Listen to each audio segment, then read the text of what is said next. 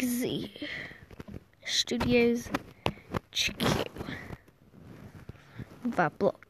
Live at Block Station.